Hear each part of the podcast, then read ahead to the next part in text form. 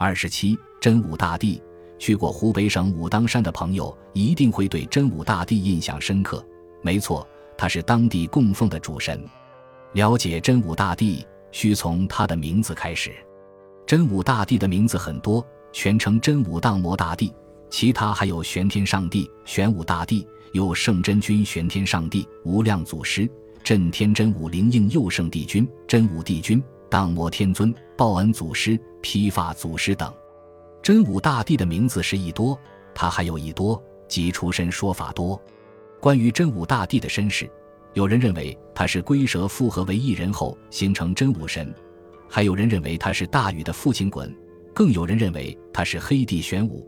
第四种说法认为他是形如龟蛇的北方七宿，第五种说法认为他是元始天尊的化身，第六种说法认为他是玉皇大帝的分身。此外还有一些说法不一一列出了。从上述说法中，我们不难看出龟蛇二字多次出现，这是因为真武大帝的信仰源于古代的星辰崇拜和动物崇拜。中国古代将天体分为28宿，共4组，分别以四灵来命名，即东方青龙、南方朱雀、西方白虎、北方玄武。北方玄武被认为是真武大帝的出处。玄武都是什么呢？楚辞解释说，玄武为龟蛇，位在北方，故曰玄，身有鳞甲，故曰武。南宋思想家朱熹在《朱子语类》中说得更直接，玄，龟也，武，蛇也。就是说玄武就是龟蛇合体，龟蛇缠绕的意思。玄武怎么改称真武的呢？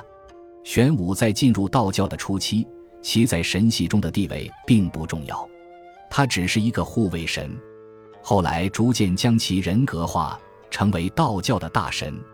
宋真宗997至1002年在位时期，将赵姓始祖命名为赵玄朗，并尊为宋圣祖。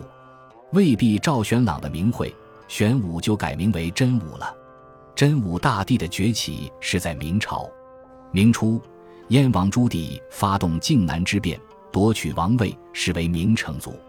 政变过程中，真武大帝屡次显灵帮助朱棣，因此朱棣称帝后，特加封真武为北极镇天真武玄天上帝，在武当山天柱峰顶修建金殿，供奉真武大帝神像。真武大帝的诞辰日是农历3月初3日，飞升日是农历9月9日。本集播放完毕，感谢您的收听，喜欢请订阅加关注，主页有更多精彩内容。